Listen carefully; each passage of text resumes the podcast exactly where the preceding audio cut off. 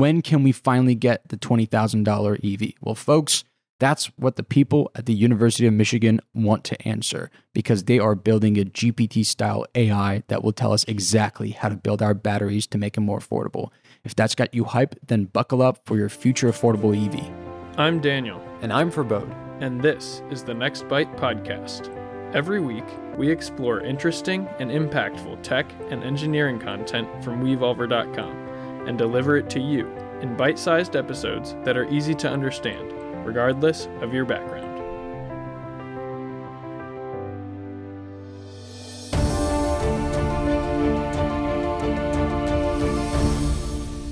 All right, folks, as you heard, we're talking about batteries. It's been a very hot topic for us on this podcast. Yeah. energy storage, EVs, all the good stuff.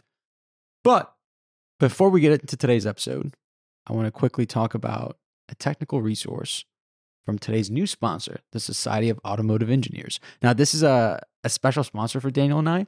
Uh, fun fact we actually co founded the Formula SAE team at George Mason University together.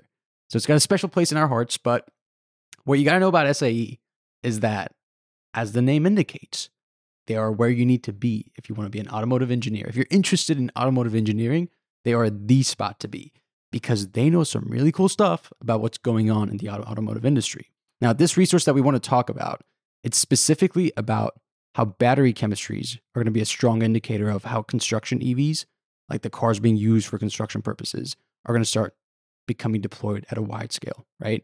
They talk about the European market and the Chinese market and how both of these markets are using different chemistries and how the chemistries they use are going to lead to the actual cost of these vehicles and how the cost of the vehicles is going to really drive who's going to buy them and actually use them for construction. I thought it was pretty interesting. We've talked about EVs a lot on this podcast and the fact that they get deep into the chemistry of like nickel manganese versus the lithium iron phosphate and the potential of like the sodium ion and the drawbacks and what makes sense and what doesn't. That was really cool to me. Well, yeah, that that's what I was going to say. Is you said if you want to be in automotive engineering, you need to be plugged in with SAE. I was going to say I think this exemplifies even more so that if you want to be involved in the future of automotives, SAE is definitely the place to be. Right? They've got this really in-depth technical resource, not just about um, you know EVs as a trend or even EVs as a trend in construction. They're going all the way to the extent of understanding the different battery chemistries and different price points that will allow for high adoption levels of EVs in the construction construction industry. That's the level of detail they have. This is the level of knowledge they have on a ton of different topics. Absolutely. We were just happy to select this one because it's really interesting to us and it collaborates really well with the topic we want to talk about today. But I think again, case in point, it shows just how plugged in SAE is. Um, we're gonna plug this uh, article on the show notes. You should definitely check it out and see all the other cool stuff that SAE is working on as well. Definitely. And I'll extend one more thing. What we try to do on this podcast is like deliver information that we think is really important in a digestible manner, right? This article took me maybe less than five minutes to read. It had some technical like notes in there about like considering power density versus energy density and why these chemistries matter. I got all of that and I haven't touched the chemistry book in over four years. Yeah, I agree. Uh, for as much in the technical weeds as this topic is, SAE does a really, really good job of boiling it down into a way that's really easy for someone like you and I who aren't super plugged into battery chemistries to understand. And it was an awesome primer to talk about the topic that we're going to be talking about today, which is building a chemical GPT of some sorts um, to help design key battery components. Which you know, again, same same ballpark here, and you can understand the context of if you're able to achieve the correct chemistry, achieve the correct power density, achieve the correct costs, then a ton of EV adoption will follow.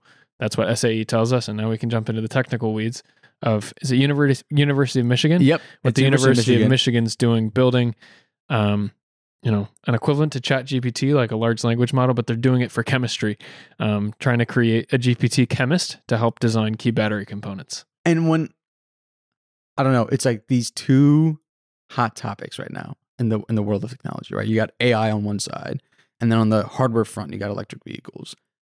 When I saw this, I was like, this is a pretty genius approach. One of the researchers was like, ChatGPT kind of showed us what is what has been missing from a solution like this, like an AI driven chemist. And that's just you need a lot of data. Yeah. And they they uh the example they used was if you have a Shakespeare bot and you only give it, you know, a handful of books or whatever, it's just going to spit out mediocre Shakespeare esque content. But if you give it all of Shakespeare's works, then it starts to really spit out the things that make sense for you, like what sounds like new creative Shakespeare style content. So that's the approach that they've taken here, right? They're like, we want something that can tell us how we should be approaching chemical design. So we really want this thing to be a chemist from the ground up. Now, how have they gone about that? Or actually, you know what? Before we get into that, why are they doing this to begin with? Well, that that's what I was going to say. Some context here. Existing methods for designing molecules specifically for battery components. Mhm. Um, the battery components that they're most interested in here are electrode and electrolyte pairings. Um, it's it's the same conversation we were talking about at the beginning of the episode around like nickel, manganese, cobalt versus lithium iron phosphate. Those are battery chemistries that involve the electrolyte and the electrode combinations, which are how energy is stored and then released from a battery. That's that's the core of the chemistry. At the heart of it, that's how and why we get to certain power densities. That's how and why we get to certain costs, certain energy storage efficiencies, etc. So when we're talking about battery electrolytes and electrode pairings, um, the existing methods for designing new molecules, new potential candidates for us to use as the electrolyte, um, they're limited. They're not efficient enough. It involves a lot of human intervention in terms of one designing and coming up with new ideas, and then on the tail end, also a lot of human in- intervention and testing a Yep. bunch of those ideas to see which ones are feasible, to see which ones might make it out into the real world. Um, all that to say, if we're going to find better materials for battery electrolytes to massively improve energy storage capabilities, to get to the power densities that we know we need from a theoretical perspective to achieve certain levels of adoption in industries like construction or for widespread adoption of EVs, say, you know, a really pertinent example for people that hits home for a lot of people is, you know, how can we design an affordable electric vehicle that doesn't weigh too much, that is relatively efficient, and gets five to 600 miles of range, right? That's something that really hits home for a lot of people. I think if you could tell people that they could reliably get 600 miles of range out of their EV every single time they use it, regardless of weather, regardless of whether they had the car loaded up or not, um, and it would charge relatively efficiently, right? All these are really big pain points for EV users today. That comes down to the battery chemistry For sure. and there aren't really efficient ways of coming up with new battery chemistry. So that that's where they try to involve AI here is to help one help help us get to new potential battery chemistries, specifically the electrolyte electrode combinations Mhm. that could hopefully, you know, hopefully potentially unlock tons and tons of applications in the future. Yeah, and like what I didn't know is that when it comes to the battery chemistry research side of things, we have a lot of electrode combinations which are able to perform far better than the current state of the art, right? And what has been the bottleneck has been that electrolyte, the medium by which the ionization is happening. Yeah. So it's like we we have we it, it's like it's like within the reach. Like we can like almost grasp it. We can almost feel it, but this thing has been the bottleneck and that's where we can get a lot of benefit from an AI that can just kind of go go through every permutation, every combination, and give us the feedback of is this going to work or not. And I'm going to refer back to the SAE article real quick. They were talking about how this report um, is very fixated on cost because cost matters for commercialization and all that. With cost, you know, a big driver of it is demand, supply and demand being the Mhm. fo- foundation of economics. Because we're limited to the battery chemistries that you know the, the typical lithium ion that most manufacturers for consumer level electronic vehicles are using um, everyone's going after the exact same rare metals the Yeah. precious materials if we can really have a way of exploring different electrolytes then you can have different battery chemistries for different ev purposes which is going to bring the cost down and make everyone not go after the same rare materials and therefore kind of open it up a little bit more Yeah, I agree, right? Even if you're looking in something that's in the similar ballpark of efficiency, similar ballpark of power density, etc., but you've provided an alternative in terms of which minerals are being used, Mhm. that unlocks a whole additional aspect of supply, which allows us to potentially harvest these more sustainably, do it in a way that's maybe more ethical, and then maybe do it in a way that, you know, maybe these minerals are more recyclable at the, the, end, of of, the day absolutely all that being said, even if they were exactly as rare, exactly as challenging to mine, and you know, exactly as unrecyclable as we've seen with nickel and cobalt, even still, if you're able to provide an alternative that duplicates, let's say, doubles the amount of supply, that would reduce the cost to the consumer, reduce the cost to the manufacturer, and then to the consumer considerably. Yeah. No, I agree with you. So, like, like the why of this, I think, is pretty straightforward. If they're able to crack this solution, if we're able to have some sort of AI that we can go to and say, "Hey, we have this electrode pairing that we're interested in. Come up with the right electrolyte," that could revolutionize the entire battery game. So, how did they do this? How did they go about solving this problem? You brought up ChatGPT. I mentioned that they were really inspired by the way it worked and by, by the way it was trained. Um, the lead researcher, I believe, mentioned that with ChatGPT, they shoved in a lot of text without any of the annotation. Like they're not giving it any sort of what is the meaning behind this. By brute force, they wanted to understand the relationship between the words itself. So they took that pretty much same approach where they gave this uh, model that they built the atomic structures of uh, the the the molecules of interest. I think mostly hydrogen, carbon, oxygen, and Mhm. nitrogen, and uh, all these different combinations of for the molecules. And they didn't tell it any of the chemical properties. So they didn't say, "Hey, with this molecule, you know, this one's flammable, this one's corrosive, or any of that." They just gave it all that information, and the training process went something like. Well, now that you have this info, can you predict if an atom is missing for this model or for this molecule or not? If so, let's move on to the next step where now we give you a little bit of information. We say, hey, molecule A, this compound has this property. Yeah, based these, on these physical properties, these chemical properties start to paint in the picture. And then can you start? Hello. We have a little guest on the podcast. For those of you that are audio only, it's my uh my cat Kishmish asking for some pets. She's also really into bat- battery chemistry. yeah, you she know. loves battery. It's really resonating with her. Can't complain about that. Definitely not. But going back, uh, if you have the information about compound A, can this model now infer or predict what the properties of compound B would be like? That's the real meaty, juicy sauce behind this uh, this model that they've developed. Yeah, and I, I will say develop. the the challenge traditionally with someone trying to achieve this level of computation, let's say, um, would hinge on them having tons and tons of computing power to be Mhm. able to like this. This almost sounds like as brute force as AI can get. Right? You you feed it a large data set, thousands and thousands of these small organic molecules relevant to energy storage, and you force it to start to think through every single potential combination to understand, you know, like you said, which atom is missing from this molecule. This sounds super computationally intensive. In my mind, I was like, how in the world are they achieving this? Well, the answer here is they're using uh, a 34 petaflop supercomputer called Polaris that I guess they have access to. Um, 34 petaflop means it can do 34 quadrillion calculations every single second. Um, this is as super as supercomputers can get. Um, and they're utilizing 200,000 node hours, right, of, of training this AI model on this 34 petaflop Polaris supercomputer.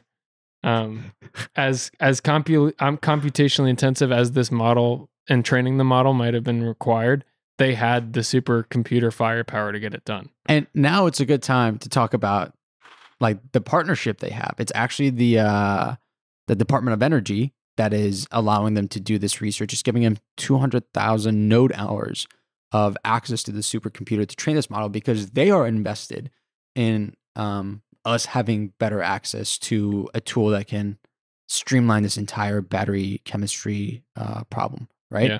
But in addition to that, they're also working with Deep Forest Sciences, which is a company that's been doing medical research using a very similar approach, but instead of going for the best battery chemistry, they're going after drugs. They've been trying to do drug development in this manner, and they've had a lot of success. Well, and I think we've mentioned on the podcast a couple times different applications of AI for drug discovery Mhm. or for drug testing.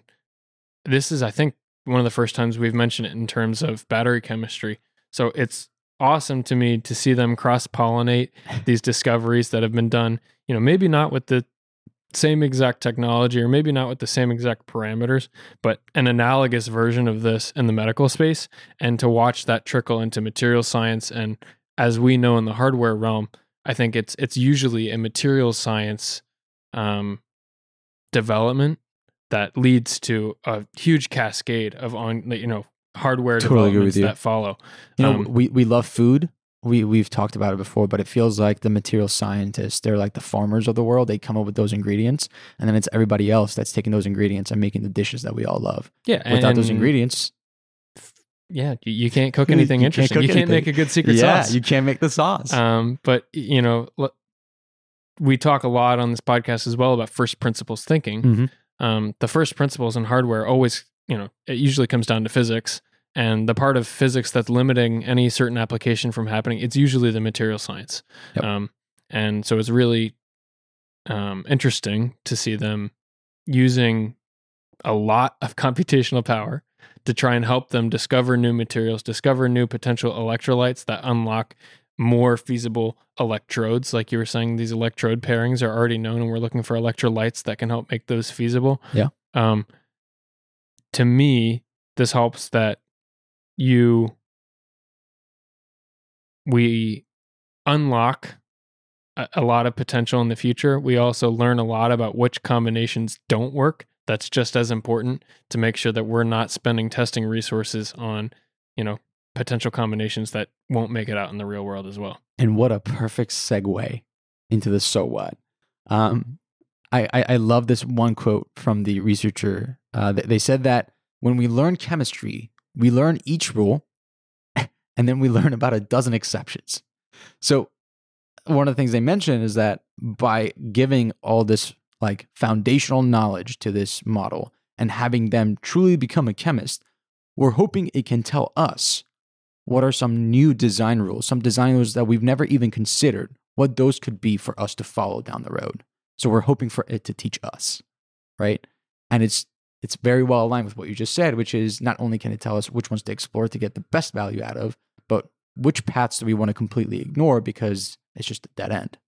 Well, and I will say, right, we talked about the AI bit, Mm-hmm. the machine learning bit, which is adapted from these large language models that were originally meant for trying to understand and predict language, and now they're being used to understand and predict complex chemical structures. They also mentioned the potential to use robotics to help automate the Yes. testing on the back end there to get some empirical data, get some testing data from the real world to correlate and back, you know, reinforce back into this model and help make it stronger, help make it more accurate. Um, it's really interesting to me to see like we're going to use AI for generating a bunch of potential feasible combinations. We can potentially use AI robotics um, to help assist with the physical testing part, conducting experiments to see if it works. That will help reinforce it. That will help generate, like you're saying, some more foundational principles of you know laws of chemistry could be defined and uh, you know discovered, defined, tested, and understood completely autonomously, which Mhm. is is really really exciting to me because again, this is something that historically, for the last couple thousands of years, has always involved humans being involved to postulate, to make the thesis, humans being involved to test it, humans being involved to recognize what that pattern is, and then publish it to the rest of the world, and then more humans try and replicate that experience, eh, that experiment to make sure that it's real. the The first five of those six parts, they're oh, Are talking now- about automating, you know, using computational power, using next gen robotics, et cetera, automating the first five out of those six steps. It allows humans to still be involved in the really important parts, right? Setting the targets for what this machine's going to do, understanding what those important laws are, and communicating them to the rest of the world. That's the stuff that scientists love to do. Um, the stuff that they have research assistants doing, um, you know, cleaning test tubes, doing a lot of reading, figuring out which pairings they should try and test in the lab, and then going and testing them and recording the results and reporting back. That's where the AI is going to come in and help accelerate a lot of the boring part of chemistry. And I imagine a lot of these chemists get to do what they love most, which is postulating and then understanding the results without having to get out in the weeds and discover 99 ways not to do the thing that they want to do along the way. And that's where they can have the most value add too, right? That's their expertise. And by the way, in case you weren't impressed enough by this team that we're talking about today from University of Michigan, I'll note that this robotic side of the solution was also developed or co-developed by the lead researcher on this project. So this is really an all-star team that we're talking about, about here. range, man. I know robotics and AI and chemistry and EVs, right? We're We're all over the place here. it you it's like you stuck your hand into a grab bag of technology buzzwords and pulled them out, except it's you're, you're not just trying to be It's buzzy. not just buzzwords. this is a team that's experts in this field, you know, and kudos to their partnership also with the DOE, giving them the computational power they need to achieve it. I, I imagine there are a lot of people with similar skill sets who would love to do the same thing and weren't able to leverage that, you know, literally supercomputer to help achieve their goal. Yeah, I'm with you. Um, what do you think? Let's do a quick wrap up. Yeah, wrap it up. All right. Folks, have you been wondering where can I finally get my hands on a $20,000 EV? Well, these folks at the University of Michigan are trying to help you out. You see, battery chemistry really impacts the cost, and we've kind of cracked the code, let's say 50% of the way, because the electrodes that make up your battery, we have better versions of them. But the thing that the ions go in between, the electrolytes, that's been the bottleneck. Well, these guys are trying to use a GPT style AI to tell us what kind of electrolyte to use. The setting that they are proposing is we tell the AI we want to use these two cool electrodes. It tells us what electrolyte to use. And then all of that goes to a robotic solution that will experiment in a lab and tell us if it actually worked or not. Um, these folks are being funded by the Department of Energy, and their work could definitely revolutionize the entire EV space. I dig it, man. I try. I do it for the fans. what can I say? Yeah. Well, let's say before we wrap up, Mhm. we have to thank our community in Spain. Mm-hmm. We trended in the top 200 podcasts in Spain, correct? 160 something. Let's go.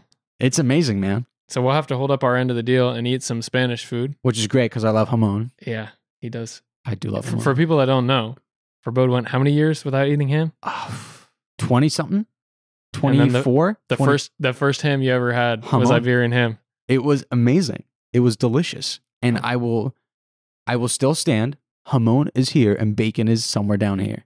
My Amer- gonna say- I'm the the saying. American blood coursing through my veins is boiling a little bit, but I- I am not it. sure if it's that or if it's all the cholesterol and fat from the bacon. But it's it's the cholesterol and the fat. Uh, but yeah, thank you guys so much for listening. Um, and as always, I guess we'll catch you in the next one. peace. That's all for today. The Next Byte podcast is produced by Wevolver. And to learn more about the topics we discussed today, visit Wevolver.com. If you enjoy this episode, please review and subscribe via Apple Podcasts, Spotify, or one of your favorite platforms. I'm Farbod. And I'm Daniel. Thank you for listening, and we'll see you in the next episode.